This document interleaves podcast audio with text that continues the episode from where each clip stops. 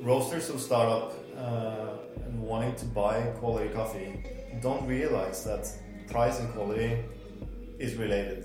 Yeah. So we're on a cupping event now where there's a lot of buyers, Yeah. and if, I'm pretty sure if we ask every single person here, they want the best possible coffee. but They want to pay as little as possible, Yeah, sure. as long as it's fair for the farmer. Yeah.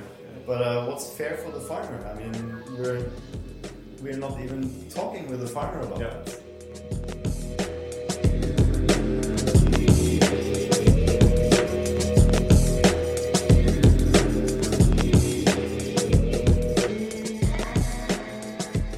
Welcome to or welcome back to Coffee with April.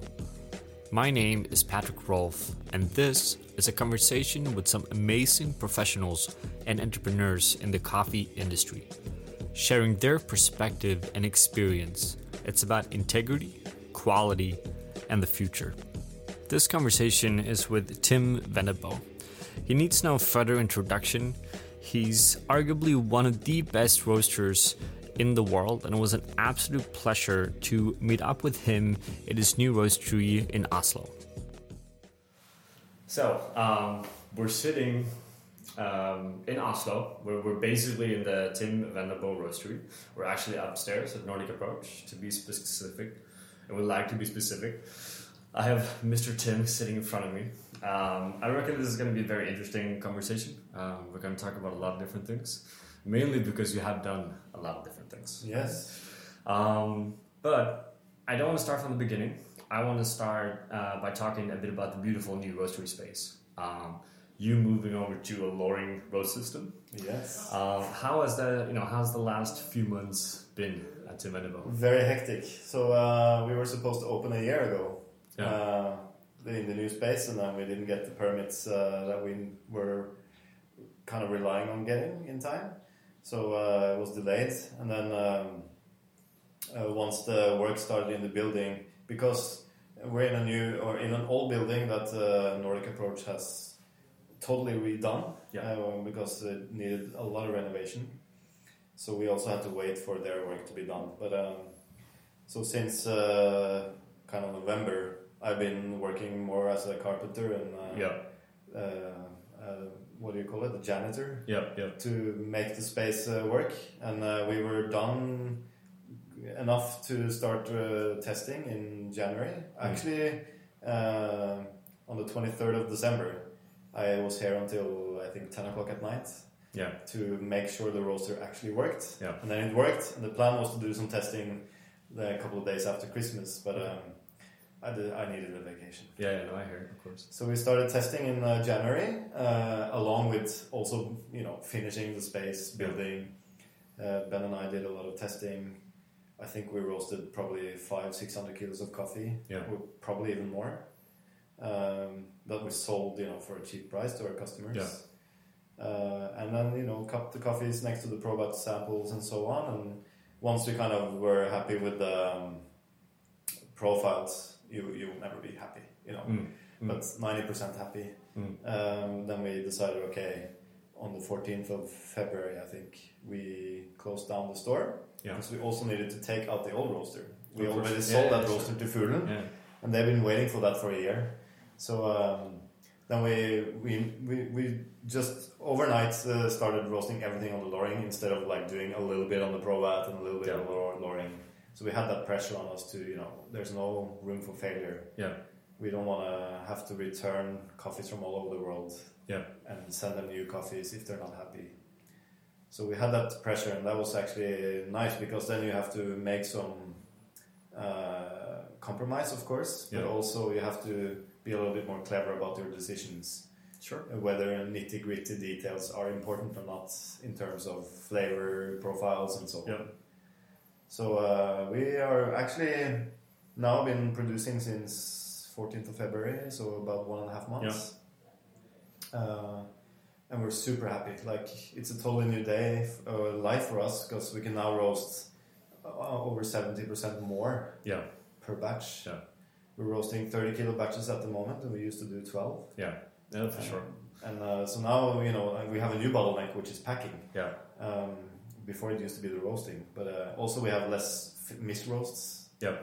Uh, it's easier for us to follow, easier to follow the curves. So it's a more consistent roasting system in, in, in general, Yeah. I would say, right? Without more. you, you obviously roasted really tasty coffee on, on a ProBat for some years as well, so you can do good coffee there as well. That's what I thought, at least. no, that's how it is. You you you know you uh, we all get new gears, we learn new things, uh, and something that I've been really fascinated about uh, when it comes to you guys in general, and maybe you as a person, is that and you know I've been trying your coffees now. I've basically subscribe to your coffees, and I know Ben sent me samples at one time as well, and I don't want to say I get frustrated, but you basically completely change your roasting system, and a ProBat and Loring that's night and day, right? They're, they're not comparable in that sense, right? Still, you're you're managed to put out some of the best tasting coffee out there in a relatively short amount of time, right? And I think part of that is like what I see when I look at Tim Wendelboe is a company that you do things very properly in that sense. You spend a lot of time doing things, both from you know you don't just buy a farm and don't spend any time there and go and cup once a year. You actually learn about agriculture. Um, you get a Loring, and, and if I understand it correctly, you have been test roasting for quite some while in, in Yeah. different roasteries as well, which is like there's a there's a very very genuine process behind what you're doing and those kind of steps. Is that something that you always have done? Well, I guess, uh, yeah, I don't like to do stuff halfway. Like, Yeah. I don't get any joy. Yeah. Is it recording? Yeah, it should be.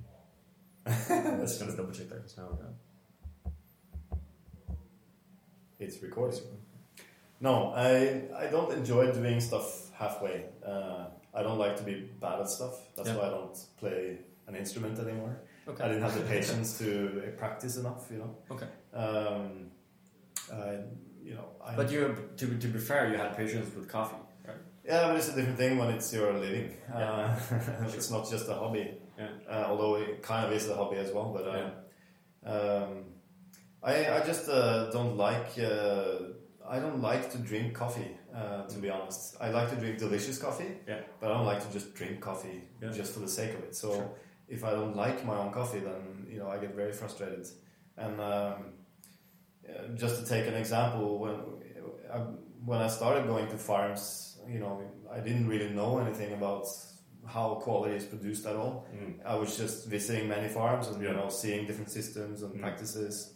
And over time, when you kind of get, uh, or when you start tasting the coffees from the farms you've been visiting, and you start to see correlations between production techniques, quality, and so on, Mm.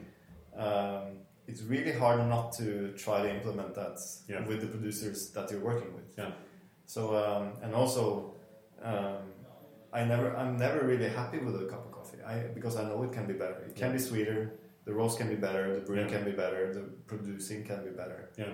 But um, so I think you know in terms of buying a roasting machine, it's quite a big investment. Yeah. Um, we had a roaster that we just bought uh, cheap uh, because back then they were cheap in the market. Yeah. I actually sold it for a lot more than I bought it for. Okay. Wow. Um, and uh, there weren't that many kind of new inventions in the roasting machines back in 2007 when, or 6 when I considered buying one. Yeah. But uh, then when we started looking for a new roaster, the Loring had entered the market. Um, Probat had changed their systems Mm. and so on. But I had uh, kind of worked on the Loring a little bit every now and then. And, Yeah.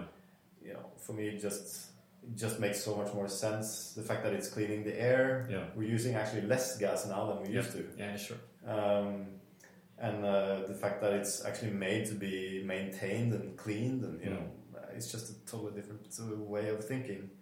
Uh, so for me, it was natural to to buy a Loring, but because it's so different from the Probats, and um, because I have a name and reputation, Mm. and uh, a lot of loyal customers Mm.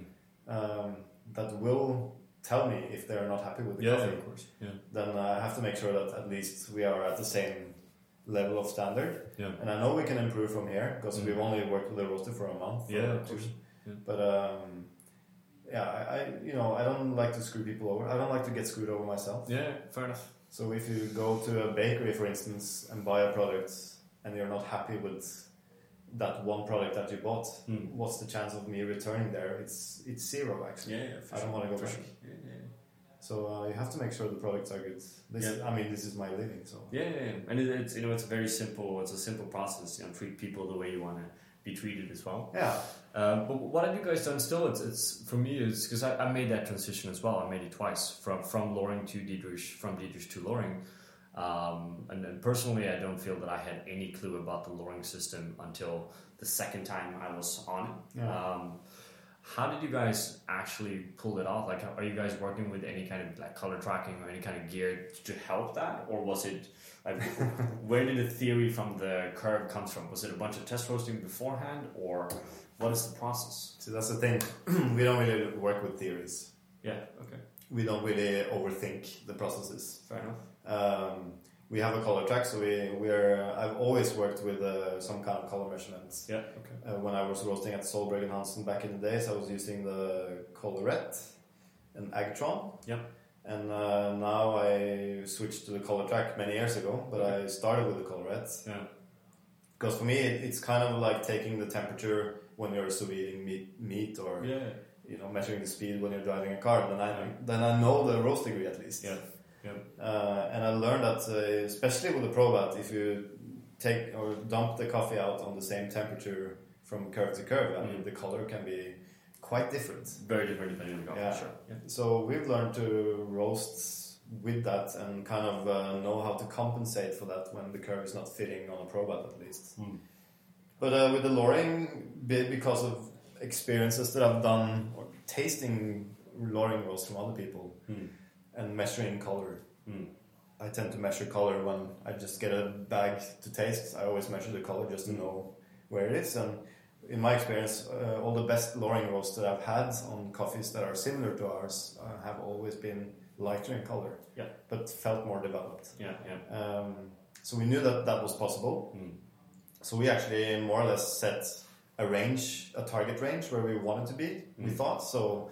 Instead of our normal range is between let's say color track uh, 48 and 49, so Yeah. a very narrow window. Yeah. This time we set it to you know 45 to 50, Yeah. just to see where we could be. Yeah. yeah, Of course. Um, and then we just tested many different ways of approaching uh, the profile. So you know, some profiles had a lot of energy in the beginning, less at the end. Yeah. Some were opposite, you know.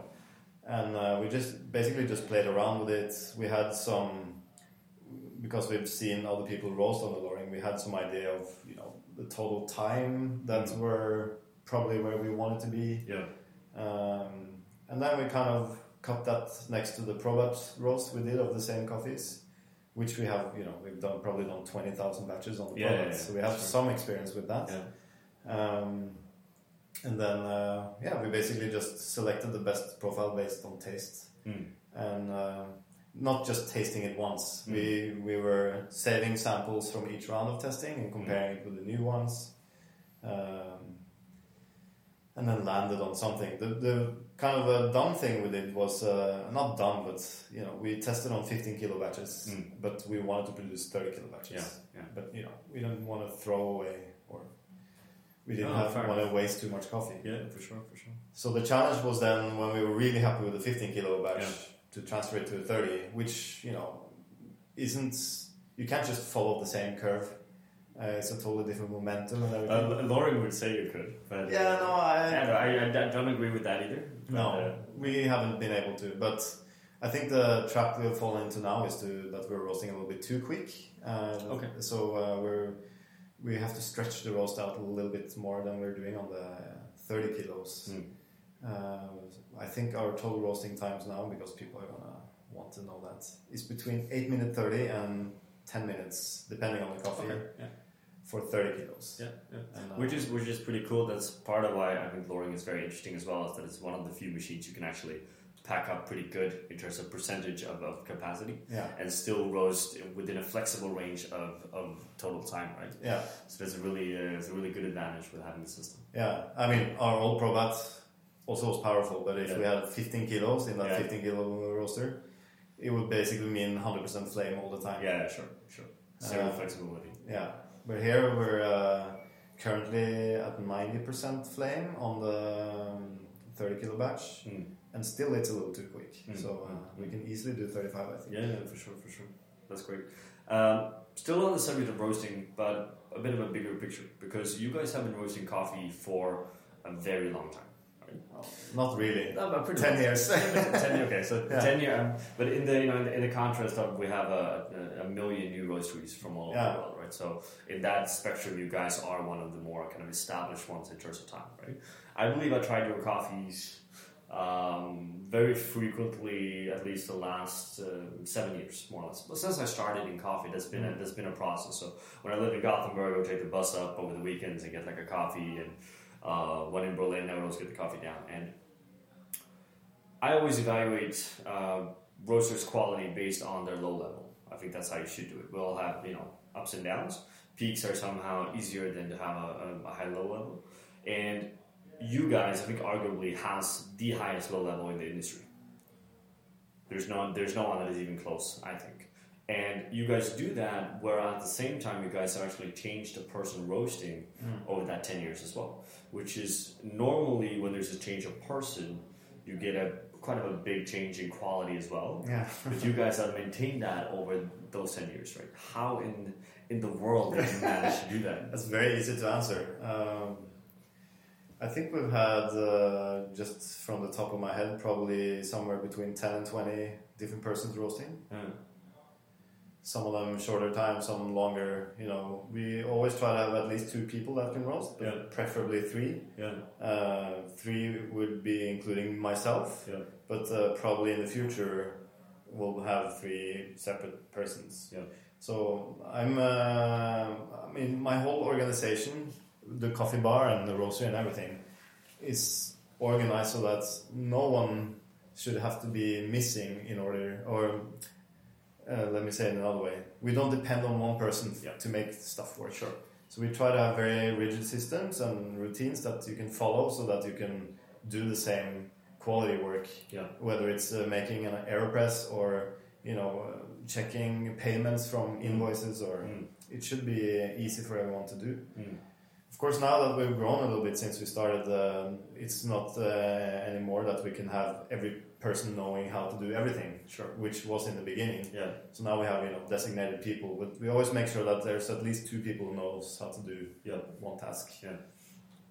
uh, but in terms of maintaining uh, the quality, it's very very easy because uh, I do the quality control. Yeah. So I'm the same person doing it all the time. Yeah. Sure. Uh, and of course, I train my rosters to do it with me. So Mm. now we, it's usually for the last two years, it's only been me and Ben doing it Mm. with, you know, Eric who used to roast for us last year, and Marit who started uh, last year when he left. They're also occasionally joining the cuppings. Yeah.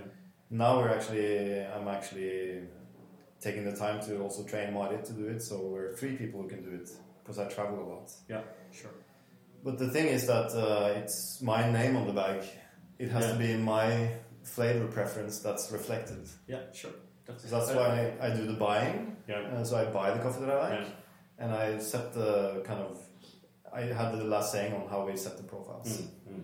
But I think that's um, that's um, that's a very unusual thing to some extent because from from what I see with other roasters is that at least over a ten years time, what happens is that the the founder or the owner of that company is is is not going to do quality control every week, right? To be honest, right? And I think we we see that we taste that very clearly, right? Because I know a lot of other roasters that have been through a similar journey in terms of you know getting new staff. And you know the coffee is not you, you can put your coffee on the table along you know 20 other roasteries and you would pick out the tim coffee.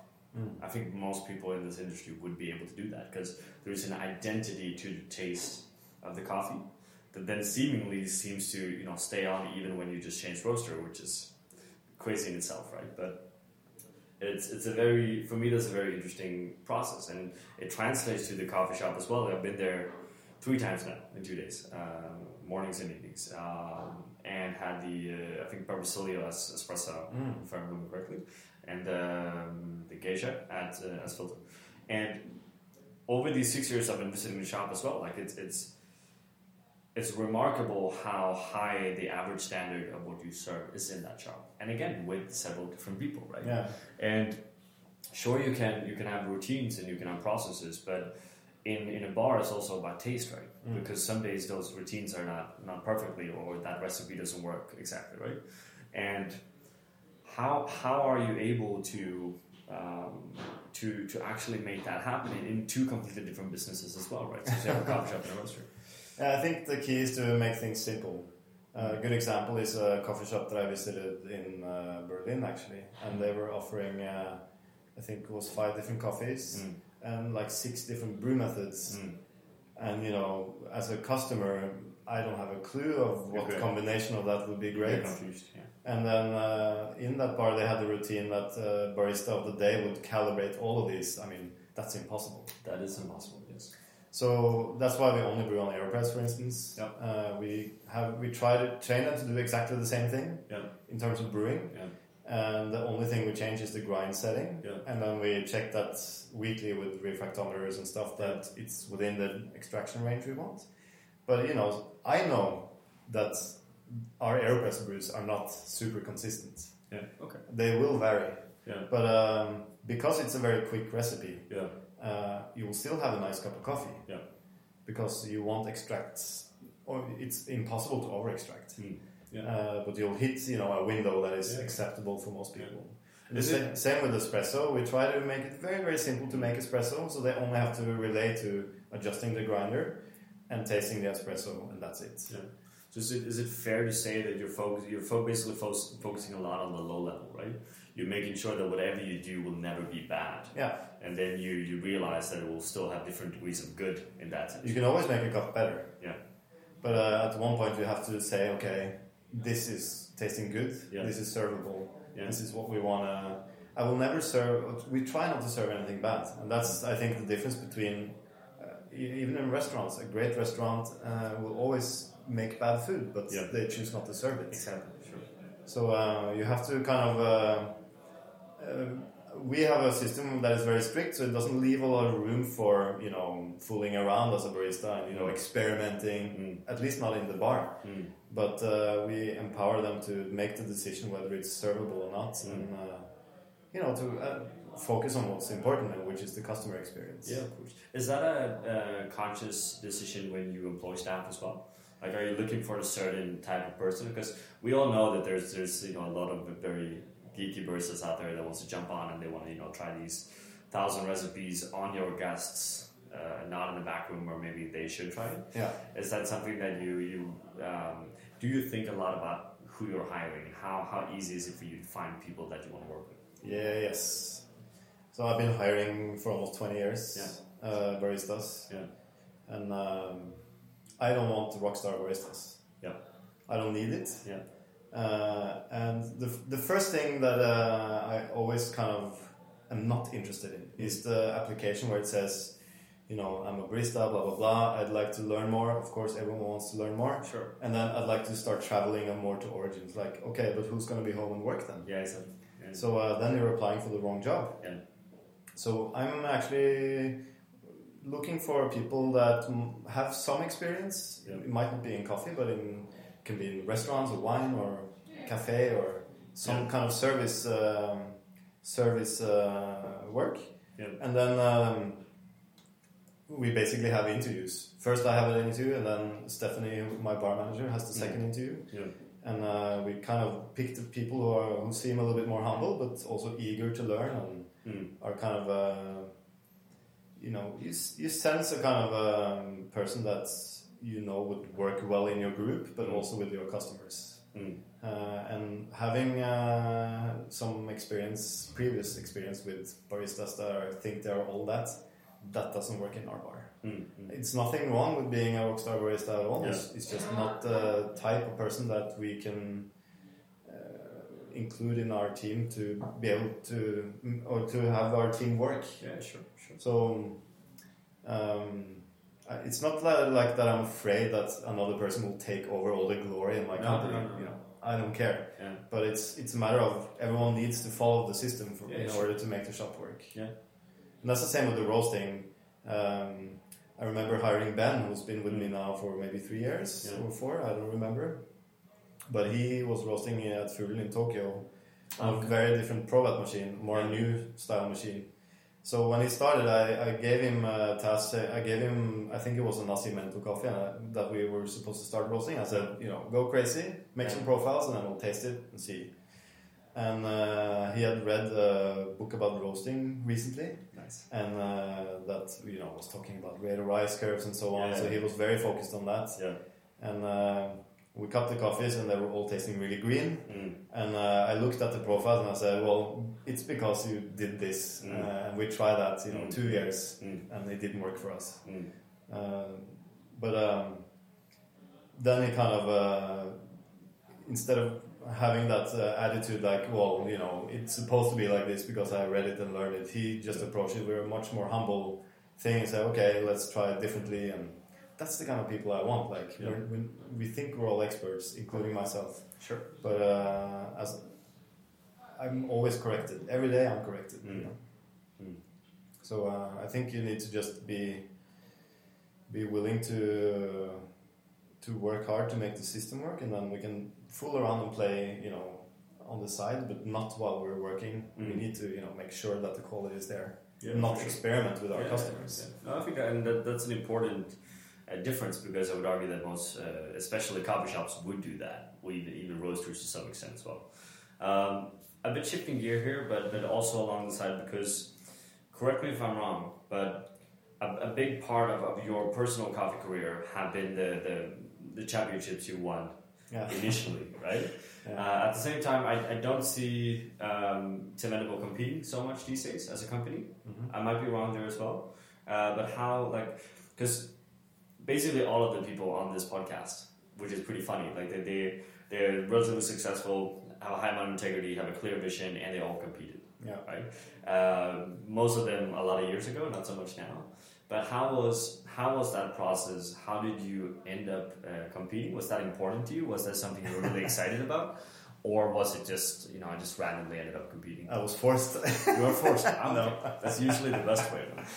No, this is uh, I mean, this is many many years ago. My Yeah. world championship win was uh, 14 years ago, Yeah. so I don't really relate to that anymore. Yeah, sure. But um, when I started working in coffee, wh- which was in '98, uh, the year later, or in '99, um, Solberg Hansen, who owned the coffee shops that I worked for, yeah. they were organizing together with SCAE and SKA Norway, we called it, Yeah. the second Norwegian barista competition. Okay. And um, my boss was one of the marketing guys, so uh, he said, you know, Tim, I just signed you up for this competition. It's fun. Just show up, you know, make something nice, and then I'm sure you'll do well. Yeah. Uh, you know, when I came and and I did terrible. I didn't even qualify, I think, or I, if it, if I did, I didn't really do well in the second round. Yeah. But the feedback that I got was fantastic. You know, the judges that were there just said, you know, we really liked your uh, signature drink and thought you were awesome, and you know, you should really compete the next year. So uh, I did compete next year, and then I came second. Yeah. This was in 2000. And that was the year when the same competition was taken to the world stage in Okay. Monaco. So we had the first world championship. Yeah. And the Norwegian champion, Robert Thoresen, he won the world championship. Okay. Yeah. And I was able to go to Monaco and see him compete, you know. Yeah. And he had just beaten me, you know, with whatever points. Yeah. And uh, since I was a young, arrogant guy, I thought, you know, I'm, I can be as good as this guy Sure. Yeah. and win the world championship. So that really motivated me. Then I did 2001 in Miami. Thought I was the bomb and the best Yeah. because the, of course the competition started in Norway. Yeah. So we had like an advantage. And then I didn't win. Uh, I came second, but I was pretty happy with that. Mhm. Uh, had a break, I think. No, I competed in 2002, yeah, in Norway. Yeah. And then I really thought I would win, you know, because Yeah. there was no barista in the world that was better than me. Yeah, and then yeah. I came second again. Okay. Uh, and then I was really pissed off. Didn't uh, really understand why I didn't win. And uh, after watching a video of myself competing, I was very easy to see why I didn't win. Okay. Fair. Because I was an arrogant prick, Yeah. and also my coffee was terrible. Okay. Um, like the beans were terrible, Yeah. and uh, nobody told me that until I talked to the international judges. Yeah. What was that the the blend or was that the year after? No, so in 2002 I competed with a blend called Half and Half from Solberg and Hansen, Yeah. which back then, not now. Because now it's a totally different coffee. Yeah. Back then included past crop Brazilian Santos. I mean, they don't even grow coffee in Mm. Santos. Uh, triage Malabar, so broken Malabar beans. Yeah. Monsoon Malabar, Yeah. Kaapi Royale uh, Robusta, Yeah. and um probably some other leftovers, you know, from the storage. Yeah. Amazing. It was terrible. Yeah. Um, so then I took a year off to uh, kind of remotivate myself. I went to Italy with my best friend and also the guy that was running Stockfleths together with me then, Alex. He's now a green buyer at Solberg and Hansen. Mm. So we went to Italy to learn a little bit about roasting, uh, see how they blended and roasted coffee in Italy. Mm. We visited many roasteries and importers, and uh, then I started kind of making my own blend. So uh, worked on that, roasting and cupping, and you know they didn't even allow me to do it at Solberg. Ah, okay. But um, Morten from Nordic Approach now, he had just started, and my old mentor really Mm. just said, you know, just do it, and Yeah, then yeah, yeah. We'll, we'll take the discussion later. yeah. Um, and then uh, I had a barista that worked for me that competed in Boston in 2003, and I think he came third place with the coffee that I roasted Okay. and the blend, Mhm. which back then contained some robusta and you know whatever. Um, and then in 2004, I really worked on my routine and made my own blends. I had Yeah. a single origin Australian coffee, believe it or not, in my signature drink. That's amazing. Yeah. So that's how I kind of uh, that that was my motivation was that I thought I was great, and Yeah. then in 2002 I realized you know I I don't know shit, and especially with customer service, I learned a lot from being a prick Yeah. and getting that uh, brutal feedback from the judges. Yeah. Um, How did, how did your your motivation change then? Like, what, what was your main motivation after that then? No, like uh, when I won in 2004, I felt like I'm done with this. You know, it was kind of I knew it was my last time competing, Yeah. but I wanted to reach you know the first place. Yeah, sure. And when I did, I felt like you know, it felt like um, probably if you're a student and you study to become a doctor, and then you get the degree, Mm. like Mm. now I can start working. Yeah, sure. So that's what it felt like for me. And then uh, uh, by chance, um I was going to Athens the year after for a SCA exhibition, Yeah. and they had the cup tasting championship. Yeah. There was no other Norwegians there. Uh, so Alf Kramer, who was organizing the championship, Yeah. said, Tim, you're competing for Norway. Oh, yeah. I came late to the competition because I'd forgotten to adjust my watch. Yeah. But you know, the Greeks were also quite late with the Sure. organization of it. and then, uh, you know, with no uh, clue about how that competition even worked, Mm. I managed to win that. Mm. And that was because I'd been cupping and roasting for almost two years intensively. Yeah, sure. And without realizing, I've trained myself how and to learn how to cup. Yeah, yeah, yeah. Um, I wouldn't say I was a good cupper back then because Yeah. I wasn't, Yeah, but at least I knew how to recognize differences in coffees. yeah, yeah, of course. Um, I mean, today I'm a much better cupper Yeah. because now I can recognize defects in coffee. And, Yeah. Back then I couldn't do that. So, um, but uh, the motivation to enter that competition was, I mean, there was no motivation. It was just, you know, I thought it was fun. Yeah, yeah, sure. It was like playing a game. And, Yeah, Uh, but I think you know the the reason why I stopped being involved because I have trained people afterwards to compete. okay. Um, the best placement was probably a girl called uh, Gunhild, who worked for a coffee shop in Norway, and she came sixth in Seattle. Okay. I think Yeah. fifth or sixth. And then uh, I had uh, Chris Colwo who worked for me in the beginning when I opened my shop. He came, I think, ninth in Copenhagen. Yeah. Uh, and we were super happy with his performance and everything. Mm. But then um, I think it just you know the feedback we got at the competitors debriefing was quite demotivating. Okay. Um, first of all, there were very few of the judges who had actually judged him who were present, and the feedback you got was not really uh, productive. Yeah. Um, and of course, we disagreed with a lot of it. Mm. So we kind of moved on in terms of what we believe is high quality, Mm. whereas uh, the judges and the competition has kind of gone gone into a different direction. Not necessarily a wrong direction. It's Mm. just uh, it's a different thing that we're looking for. Yeah, for sure. I think uh, especially today that only becomes clearer and clearer with time. Right? We we know there's a very specific style of coffee that these competition want to have, and then most Yeah, maybe. also, yeah, but well, I mean, sure. Like one can one can argue that they're you know the the coffee um, they want to have they actually don't know they want to have because they Yeah. haven't tried it yet, right? Because there's also a matter of what kind of coffees they're actually exposed to in competition, and Mm. right now it's a very specific type of coffee that they're getting exposed to, right? Yeah. But how was the how was the process of, of, of actually starting up? Did you start did you start roasting from day one? Um, Yeah, we did. yeah. So it was coffee shop and, and a roaster in the shop. Yeah. from day one. Yeah. No, I so I, when I was competing and uh, back in 2004, 2005, Mm. I won the cup tasting thing. Uh, I was still working at Stockfleths, uh, which is a small coffee shop chain in uh, Oslo. Mm. And back then, like when I started with Stockfleths in '98, there was one coffee shop and two kind of old school coffee and tea stores, Mm. and they didn't have an administration, Mm. so they all lived separate lives. Um, and then in 2001, we opened me and Alex, who were running kind of two different coffee shops at the time. He was running what was called Kaffefugl, which is now Fuglen, Yeah.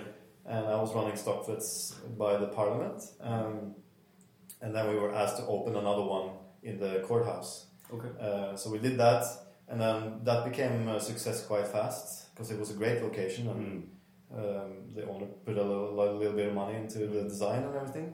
And then we were asked to to open uh, a couple of other shops Yeah. uh, and also take over the old stores that you know there were a couple of old ladies running it and they were uh, you know being getting their pensions and you know, Mm. retiring.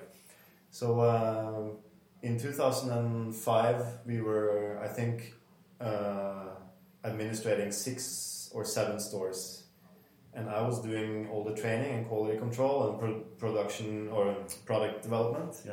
But I felt I was kind of trapped in a. We were constantly needing new baristas. You know, old baristas were leaving, so I was constantly just doing the same thing over and over and over again, which was basic barista training. Yeah.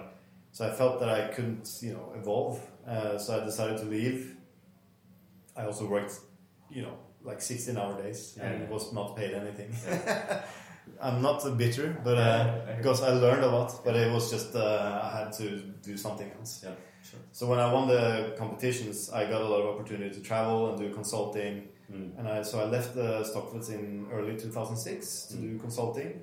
But then I realized, you know, at least back then, most of the consulting was around barista competitions, Mm. and since the finals was in June, Mm. after June there was no work. Yeah. Um, so I started talking with Andreas, who was then CEO of uh, Solberg Hansen. He's now working for the Nordic Approach. Yeah. Um, to see if we could do something together. Um, I wanted to open, you know, didn't really know what, so we had a lot of conversations, and then it became a store where I could. It was supposed to be a roastery and a training room, or where I could do consultancy, Yeah. and then we would also have a small bar where we could just sell Mm. coffee to show people Mm. what I believed was good coffee. Yeah. Sure. Um, so I actually started planning that uh, in the end of 2006, like concrete plans with uh, what I needed in terms of equipment and everything. And um, early 2007, I started roasting coffee at the old Probat at Solberg because I knew that roaster. Yeah. I had been roasting on it before. So I started selling some coffee to you know some clients that I already knew, uh, so I could develop a blend. They Yeah. knew you know it's not going to be perfect. Blah yeah, blah blah. Sure. So that when we opened in uh, end of June in 2007, uh, when we had the new roaster, we just started straight away. Mm. Back then, you know, I only roasted for espresso. Before that, Okay. Yeah. so filter coffee was a new thing for me. yeah. Um, and I knew it was supposed to be a little bit lighter, so we, you know, instead of roasting it for 19 minutes, Yeah, we roasted yeah, it yeah. for 18, minutes. Yeah. How do you on that on that same note? Before I forget, um, because you guys still separate uh, espresso and, and filter. yeah. Um, do you have any? Do you want to have a discussion about this omni roast concept? Is it relevant to you, or should we just skip that? No, I mean uh, it's fine for people who like that. Yeah. I, I prefer uh, a little bit less uh, acidity in my espressos and more acidity in my filter coffees. Yeah, and that's that's the main reason why you're separating roasting. Yeah. Okay. Cool. Fair enough. This is something I feel that it's a discussion that is constantly kind of coming up, and and my answer to that as well is that I simply like my filter coffee in a different way Yeah. than the espresso, and I'm, I'm not saying you can't get good versions of, of either. It's just No. not the best version in that sense, right? I just don't like to drink battery acid uh, as espresso. You know, it, it's Yeah. so concentrated. But I, like, I was in Australia, was it la- two years ago, Yeah. and I got a lot of these uh, EK43 espresso shots Sure. that were really long, like maybe 80 grams out, or but Yeah, they were yeah. tasting delicious. It was just not a beverage that I desired. Yeah. You know, it was. I'm so used to filter coffee, and I like that concentration. Yeah. And I'm also used to kind of more old school espressos that are quite short. Yeah. Uh, and to have a drink in between, I don't really think I need it. Yeah. yeah. it's either or for me, but uh, you know, I'm an old man, yeah. so uh, I don't think there's anything wrong with anything as long as it tastes delicious. But um, I think uh, a lot of times when we're discussing both brewing and roasting, Mm. uh, a lot of the problems could have been solved if they people just had better coffee. Yeah, sure. I green think coffee. I think it's extremely connected that as well. It's a it's a whole process, right? And they're they're, they're all linking together in terms of how you should brew it as well, which is Yeah. was part of the issue. Let's on that note, green coffee. That's it's impossible to, to have a conversation with you without talking about farming. Uh, Yes. Without talking, you're just back from pretty and um, you know a lot of traveling now. Yeah. I think the for the last months, right? No, I was in Colombia for two weeks working on my own farm, and then uh, one and a half week in Central America. How much time do you spend on farms on average on a year? Well, I used to spend a lot more time on other people's farms. Yeah, but now you, now you spend it on your own. Yeah. So now, now I spend uh, probably two to two and a half months in Colombia Yeah. on my own farm. Yeah. But also when I'm there, I'm staying at Elias's farm that I'm buying Yeah. from because he's my neighbor. I don't have a house on my farm. It's Yeah. a two minute walk. Yeah, yeah, sure. So um, of course, when he's harvesting, I will be there and you know Yeah, look at things. And, but because I've been working with Elias, Marisabel, Moises, Hope Neil, and Gilberto for since you know 2009, 2010, Mm. they're now kind of following a protocol that we have implemented over time. So I don't really have to be there to do the nitty gritty stuff. Yeah. Whereas before it was more like we have to go and look at things and see how we can solve problems and Mm. make the product better. So now on my trip to Central America now was basically a very short trip where I visited them. We went to the farms to see, you know, there's always new things to discuss. Mm. Uh, I'm a little bit more interested in the actual agriculture part now Yeah, rather yeah, than process. Yeah. And also we have to do cupping so I can select my coffees a lot of times because uh, at least with some of them I, I kind of have the first pick and then they can send samples to other people later. Yeah, Uh, not that they're not sending samples before I'm there, but um, yeah, of course. some of the coffees are specifically produced in a way, or most of them are Yeah. produced in a way that we want them to be. So Yeah. they're a little bit more expensive to produce. Yeah. So they tend to hold that for me, and then whatever's left over, they will sell to someone else. Yeah. But there, there, there's still uh, some kind of contract or agreement that you will buy a certain amount of that because we see a, a lot of uh, roasters now that are basically implementing also own processes on a farm level in that sense, asking farmers to do a bunch of different stuff, and then in the end of the day, they don't buy any of the coffee. Oh, you should buy it if you ask. You should buy it if you ask. But we have a we don't have a written con- I don't have a written contract with Okay. anyone. Yeah. Uh, I think you know it's for me it's I always compare it to like a boyfriend girlfriend or marriage Mm. thing. Like if you don't want to be together, Yeah. then a binding contract shouldn't keep it together. for sure. So um, for me, it's important to make myself interesting Mm. to be for them for them to be a partner Yeah, sure. and vice versa. Mm. Um, but um, they know, like we communicate throughout the year, so it's not a, it's not rocket science. Mm. Uh, so I will communicate approximately how many bags that I'm going to buy. Mm. If you know there's some exceptional stuff, I'll probably buy a little bit more. Uh, so they know, um, you know, they don't. If I say I need 100 bags from you, Moises, like Mm. Moises Herrera and Marisabel Caballero, he will maybe produce 300 bags Yeah. of the quality that I want, Yeah, so I can choose. Sure. But I didn't ask him to produce 300 bags. Yeah. But he prefers to do that because he wants to make me happy. Yeah, yeah, okay. And also, he's able to sell the 200 other bags for a good price. Yes. With Elias, it's a little different. So he he can produce maybe three to 400 bags in the main harvest. Mm. Uh, but the first pickings are normally not tasting so great, and also the last pickings, and not because the quality necessarily is worse. It's just it's more difficult to pick. Yeah. Uh, and also difficult to get pickers. So um, I tell him, you know, the, the first start of the harvest or the first round of picking and the last, don't bother processing them in an expensive way because I'm most likely not going to buy it for a Yeah, high sure. price. Yeah. And he's not able to sell it for a high price either. Okay. Uh, there's just not enough buyers around. Mm. Um, so we he then produces maybe 200 bags, and then I'll buy 100, and then there's some leftovers that Nordic Approach picks up, some other clients picks up. So Mm. He's able to sell maybe 200 bags. Yeah. Looking at your, your own kind of farm project, was it what was the route to that? Was, was it important for you to start a farm? Was it, a, was it a new hobby? Like, how did you end up starting a farm? It's kind of um, this childish uh, dream that, like when you go to a car uh, show and you see a Ferrari and you think, I want one of those. Yep. It's kind of uh, the same thing, but um, um, it has become a totally different thing than it was. Um, in the beginning, I just wanted, you know, half a hectare to plant some coffee, fertilize with the, you know, whatever. I didn't care about that. I just wanted to test, you know, maybe in Colombia, if we take off the mitaca harvest, which is, you know, maybe 20% and it's in November, if we, if you just strip that off and let the main harvest get better, you know, energy into Yeah. the, maybe the coffee is better. Yeah. All these kind of stupid Yeah. ideas. Maybe if we grow more shade and and then it became. Uh, then Elias offered me to buy seven hectares instead of one, which I was asking, Okay. and then I agreed to that. And then uh, I started kind of reading about you know farming techniques. I knew I kind of wanted to test organic stuff, maybe biodynamic. Mm. The more I learned about it, uh, less kind of uh, sense it made Okay. because I couldn't really understand uh, why the organic was better. Yeah. Um, everyone said you know they have lower yields, the cost is much higher. Yeah. Uh, you have to buy these products that they have to ship from Spain to Colombia, and I, I just couldn't understand it. Like, Yeah, why can't I just use something in Colombia? Yeah.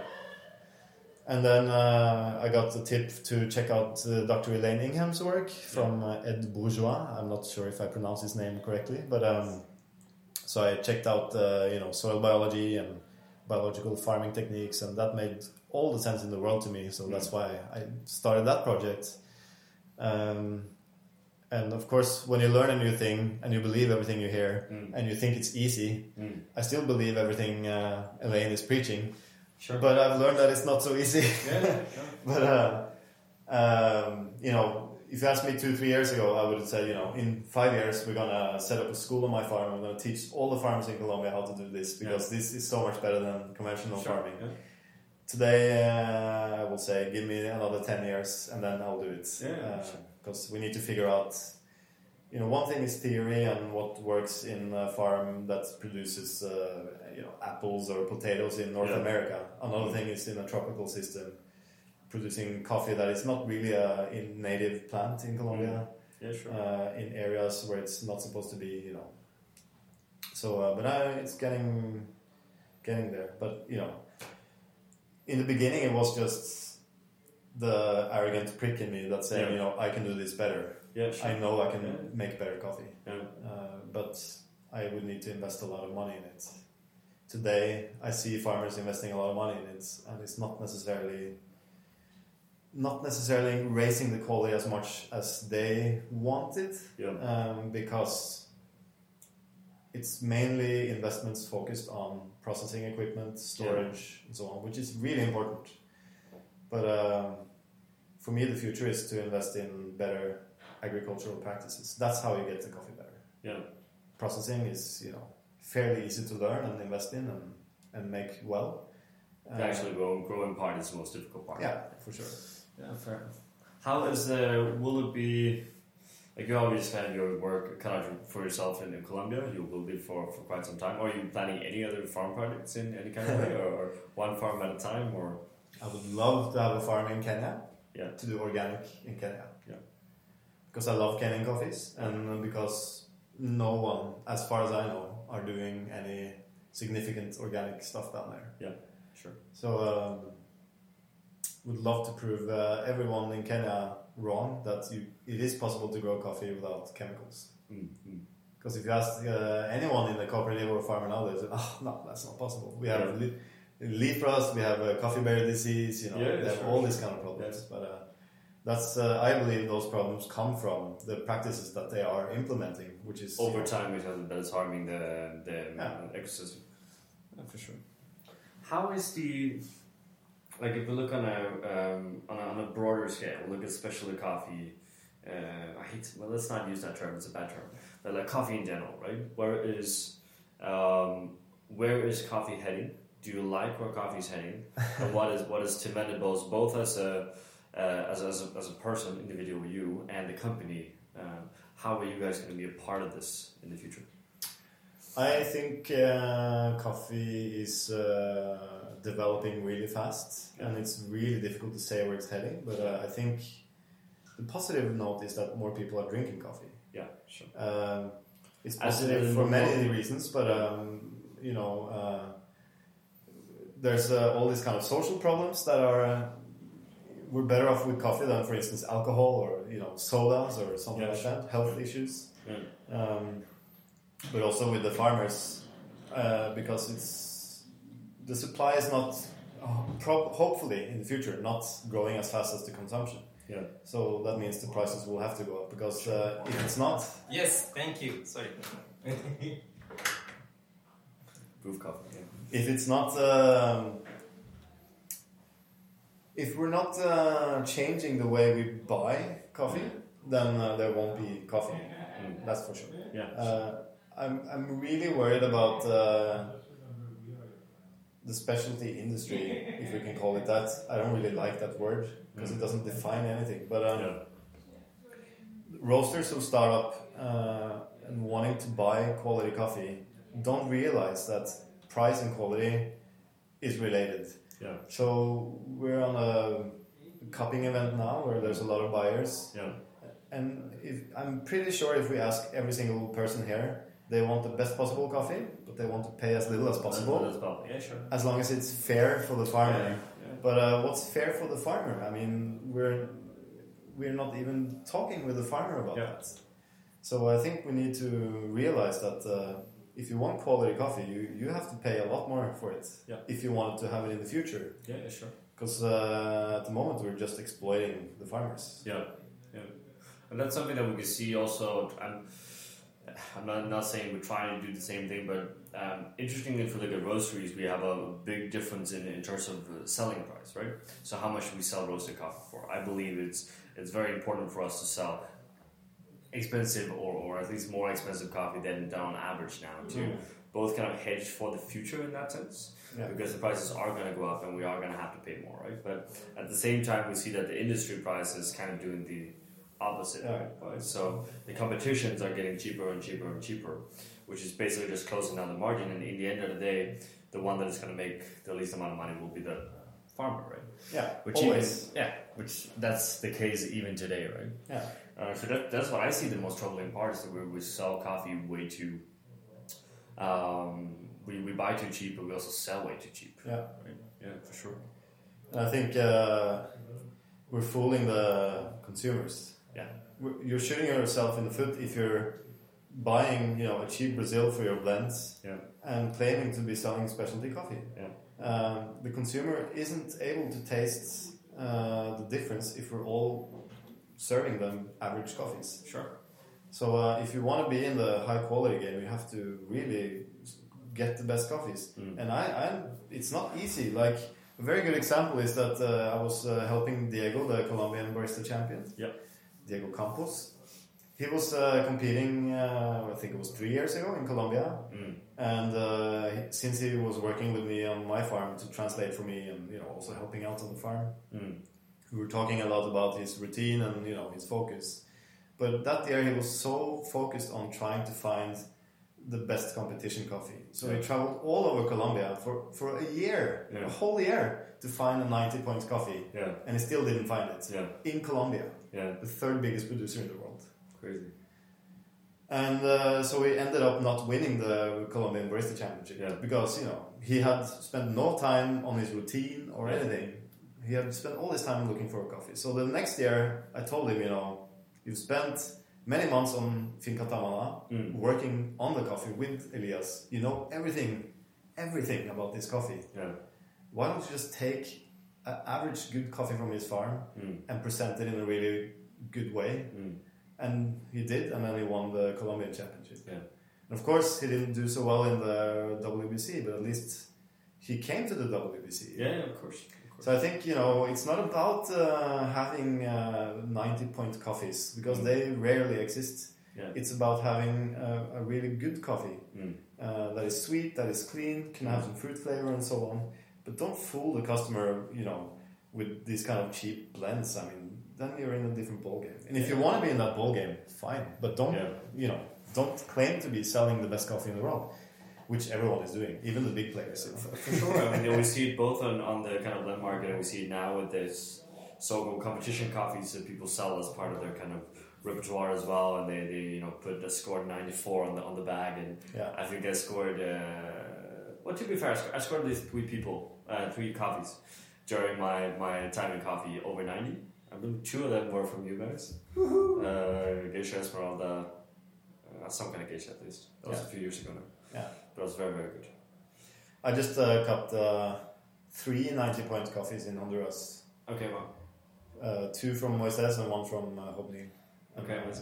Is that coffees we will see um, coming out of Toledo in the future? two of them we will see this year. Okay. Um, one of them is not in production yet, but uh, there was um, SL28 from Nacimiento, uh, a Kenyan variety also from Is, is that Moises. the, is a similar? Uh, it, it- we should mention here that that uh, Tim also have, uh, or the Noma restaurant in Copenhagen has has a Tim Wendelboe coffee since like forever, Yes. and they served the SL20. No? Yeah, I from last year's crop. Yeah, yeah, okay, that's last year's crop. So we had one bag that we reserved for their reopening. Okay. Um, this year we'll probably get two or three bags of the SL28, Sure. uh, and it's tasting phenomenal this year. Yeah, I just tasted the first picking, and the later Yeah. picking is always better. always better. Yeah, sure. And then uh, it was a Kenyan variety from Moises Yeah. in Marcala, which is south, which was incredible. And Mm. then his um, geisha. So the geisha that we have this year from uh, or from last year's crop from the Caballeros is a mix of all the geisha that they had, Yeah, uh, which was kind of a dumb thing to do because uh, it doesn't taste phenomenal yeah, sure. they had separated some, you know, lots that they competed with and did Mm. well with, but so on. So this year, Moises, uh, we, I talked to Moises before the harvest, and we decided he was going to, because it's not a lot of coffee, so he, Mm. that's why he blended it last year. Yeah. This year, he, he picked coffee and kept every picking separate. Yeah. And he has geisha planted on various farms. Yeah. So then, uh, when I was there just two weeks ago, we cut through all the pickings, and uh, there was some lots that were, you know, phenomenal, Mm. uh, and some were really average. Mm, mm. You know, was ranging from 84 points to 93. Yeah, Um, uh, so of course we were able to pick out the best ones and make a lot from that. Yes. This is very small amounts. The funny thing is that um, some of the really lower scoring ones and some of the higher scoring ones were coming from the same trees, from the same lot. Okay. It's just two different pickings. Ah. So you know we don't really understand why, but uh, as in as an early or late then, or yeah, okay, sure. it's very very. But his harvest is much more concentrated, so it's not like with Hobnil in north of Honduras, he starts picking in January and Yeah. finishes in June. Yeah, yeah, But Moises is like January, February. That's it. yeah. Okay. Yeah. So uh, it was really interesting to taste, and I. I mean, the some of the lots were just not tasting floral and citric at all. They were just like almost nutty and you know Yeah. quite bland, and the other ones were phenomenal. Yeah.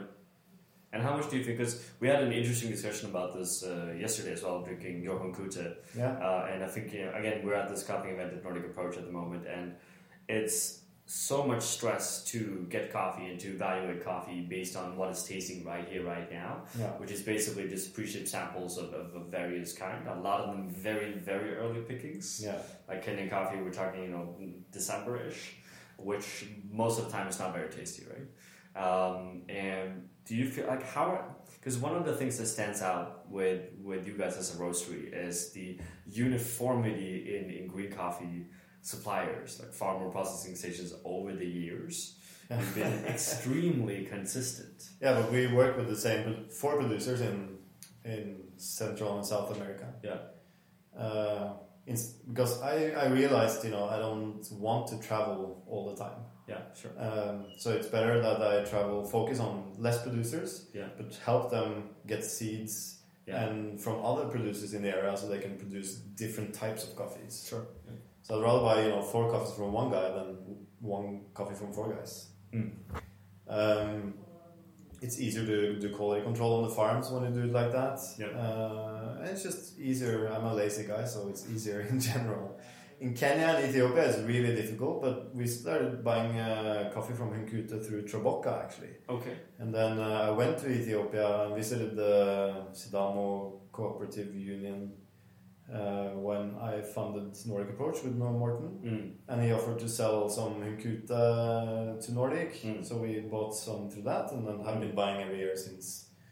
Uh, and I mean, it's consistently been quite good. There's ups and downs, but it's consistently great. You know, it doesn't change administration overnight. Mm. So, Yeah, sure.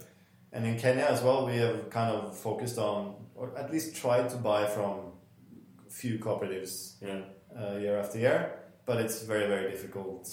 It's easier now that I know a little bit more the exporters around Yeah. and so on, but it was a little bit more difficult before for me because I was much smaller too. Yeah, of course. But uh, like with Kapsokisio, we've been buying that for many years. I was actually their first buyer that ever went there, um, just because I was curious. Someone had mentioned to me that you know we're planting coffee in the west now, Yeah, in a different part of the country. Yeah, sure. but it, it's always been there.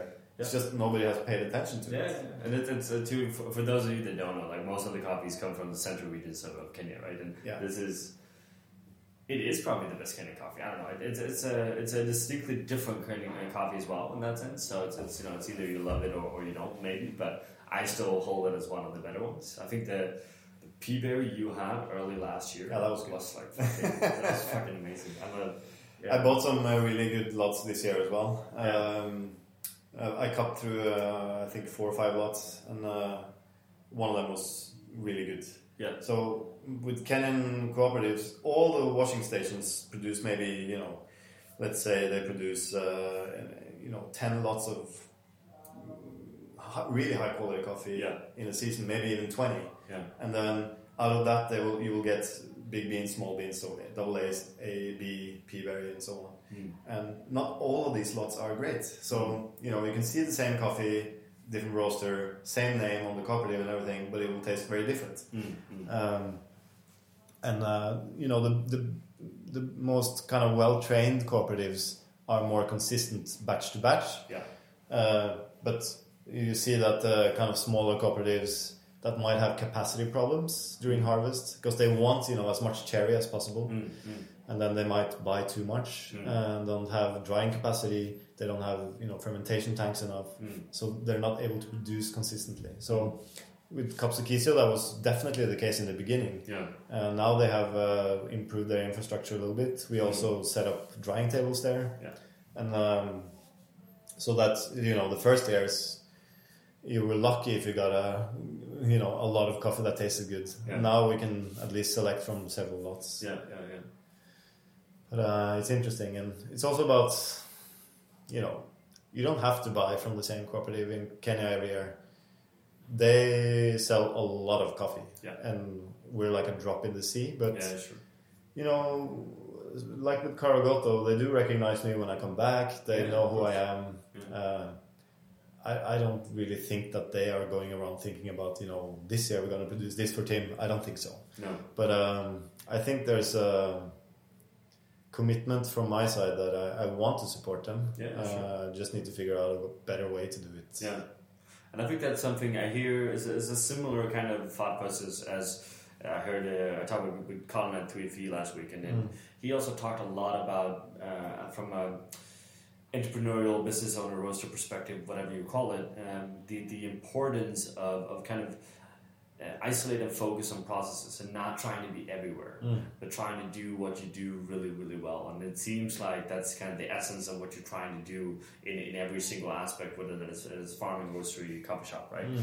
Um, and you have been doing, uh, you know, a bunch of a lot of different things. And as, as you mentioned as well, you, you were one of the, the, the founders of Nordic Approach as well. And uh, how, you know, a lot of people would be happy with just a coffee shop or Yeah. just a roastery, right? You, you seem to keep on pushing more stuff all of the time, you know? Yeah. Uh, where, where does that come from? Where will that take you in the future if you if you get to decide like what's the in in uh, in uh, you know the, the best scenario of, Hmm. of you know ten years? Where are you? Where do you want to be? So, uh, I try not to do stuff that is not relevant to my business anymore. Like, uh, I get offers to do a lot of things, Yeah. but I don't have time What- anymore what is your not to interrupt, but what, what is your core business? Like, what is your? How would you define that? to serve good coffee. So, okay, cool. Yeah. yeah.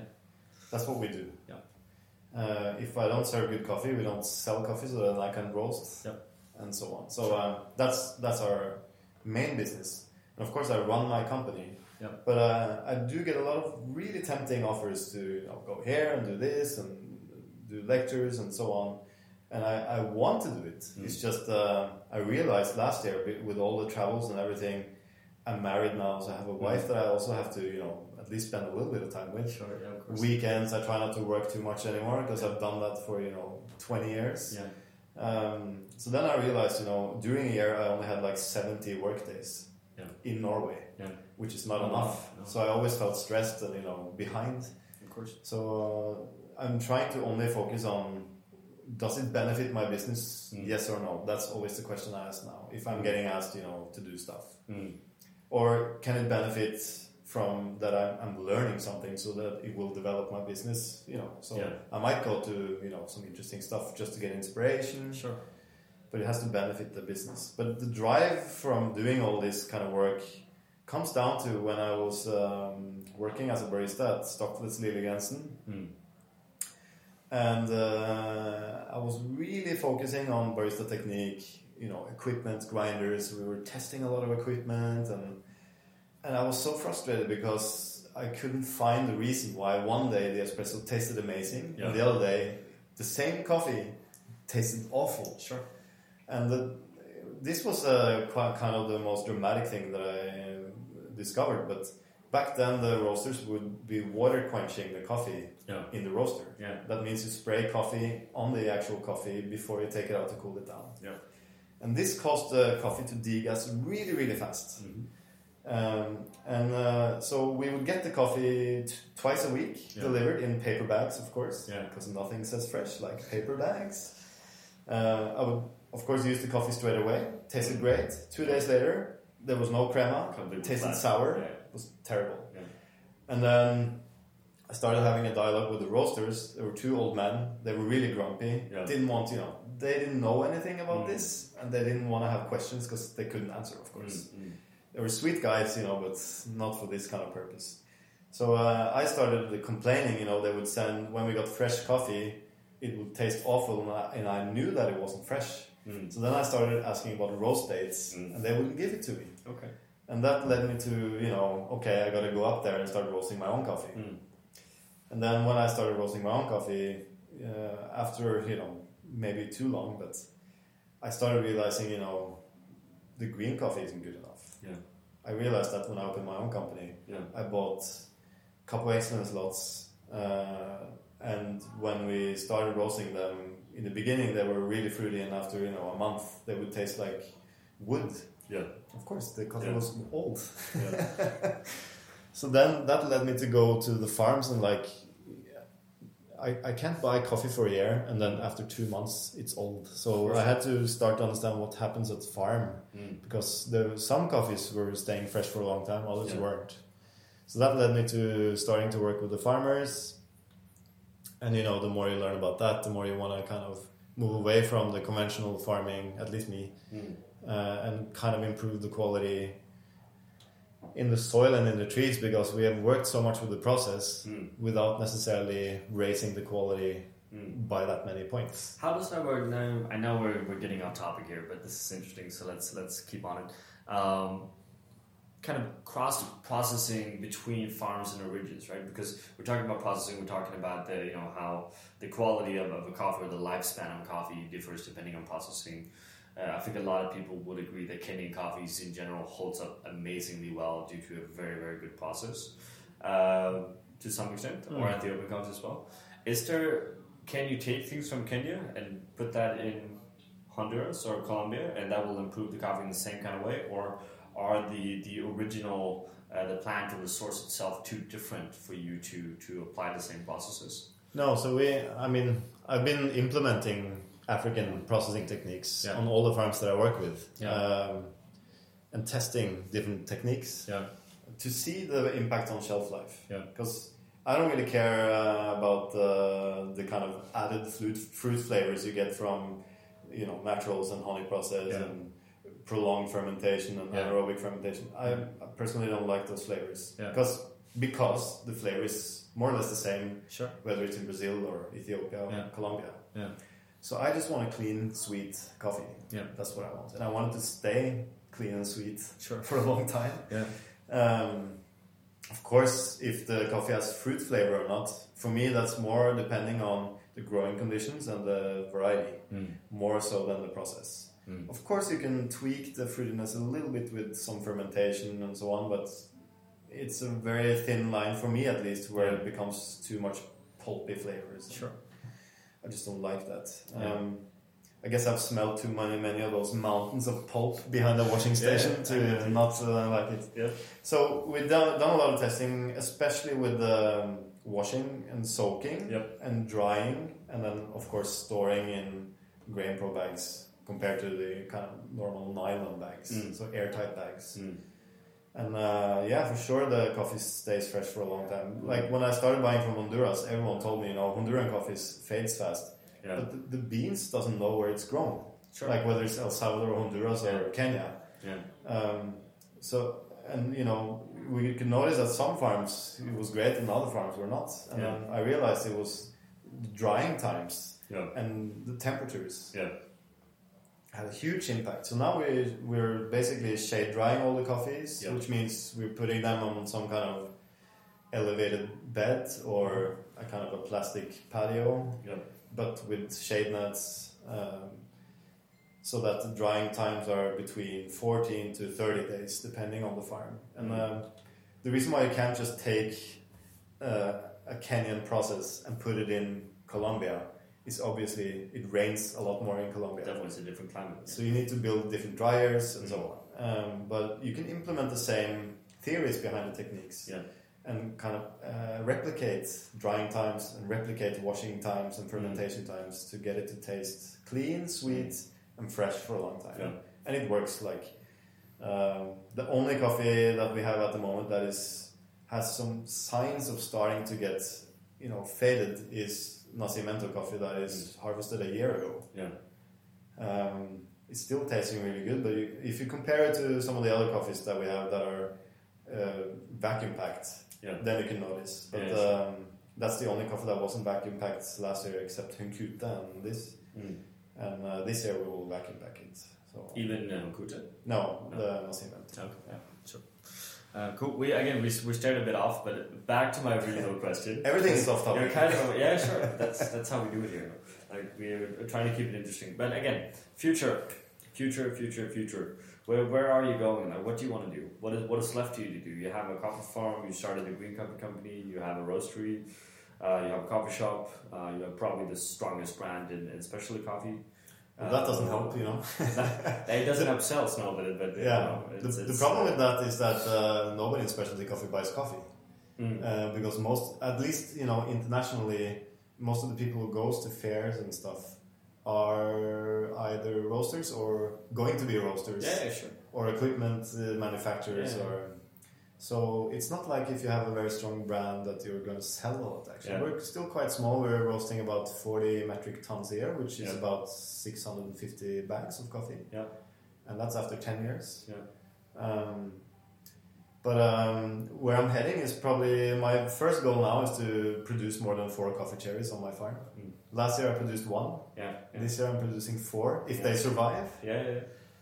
And to get my farm up and running. So that's going to take a lot of my time in the next five to ten years. And the, the goal there is to succeed with the biological techniques that we're doing, Yeah. produce more and also better coffee. Yeah. Um, and when we succeed, not if but when, Yeah, yeah. we will. I- will try to at least make a training center there for local farmers, but also internationally. If farmers wants to come and learn, Mm. we will be happy to to do that. So I will have to train people, and you know, so that's going to take a lot of time. and uh, of course getting more delicious coffee Mm. uh, for my store. Mm. We are, you know, every year we're getting more and more delicious coffees. The problem uh, with working the way I do is that I'm only working with the same producers every year. Yeah. So for me to be on this cupping event with Nordic Approach is almost uh, not. It's not so productive for me. I Yeah, buy sure. Ethiopian coffees through Yeah. Nordic. Yeah. That's it. But uh, it's not like I can. Personally, I, I don't want to go and just buy the best coffees that I can find on this cupping Yeah. just to have it. That doesn't give me pleasure. Yeah. I find pleasure in following a development, knowing where the coffee was grown, knowing how it was produced. Mm. That gives me pleasure. It Mm. doesn't need to be a very fruity coffee or whatever. Mm. As long as I can taste and kind of emotionally taste the Yeah. Sure. Effort that's behind. So uh, we started, uh, I think now five years ago, to plant new varieties with different farms Mm. that we buy from. And we started to get some of it uh, two years ago from Tamana. We got some SL28, some Mm. Typica. Uh, also last year we started getting SL28 from um, Hobnil in uh, Honduras. This year I'm getting half a bag of a Kenyan variety. At, uh, we don't really know what variety it is, but we know it's Kenyan. Okay. They just call it Kenya in the area, Yeah. which is tasting really good. So I'm getting a little bit of that from Moises. Uh, next year, probably Gilberto will sell me some Sudan Rume, some other stuff. Yeah. Okay. So, you know, but this work started five years ago. Yeah.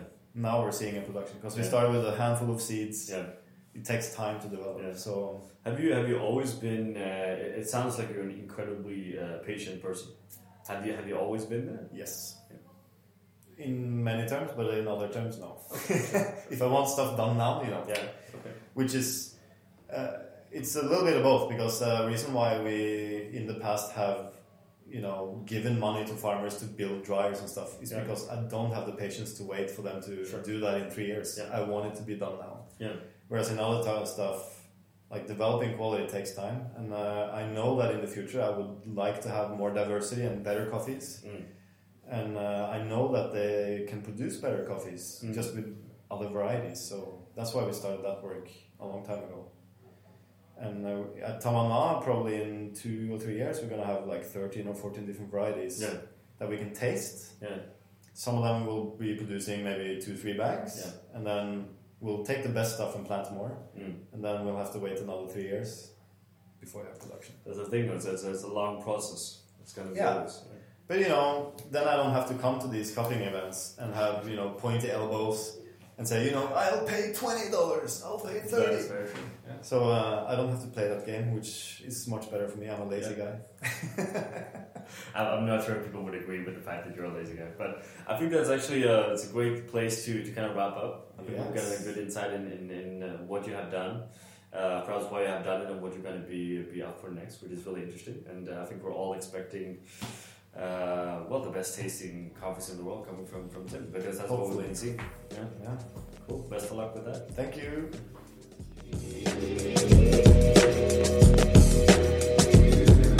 From us here at April, thank you for listening. If you enjoyed this podcast, please share with your friends, family, and colleagues. Thank you.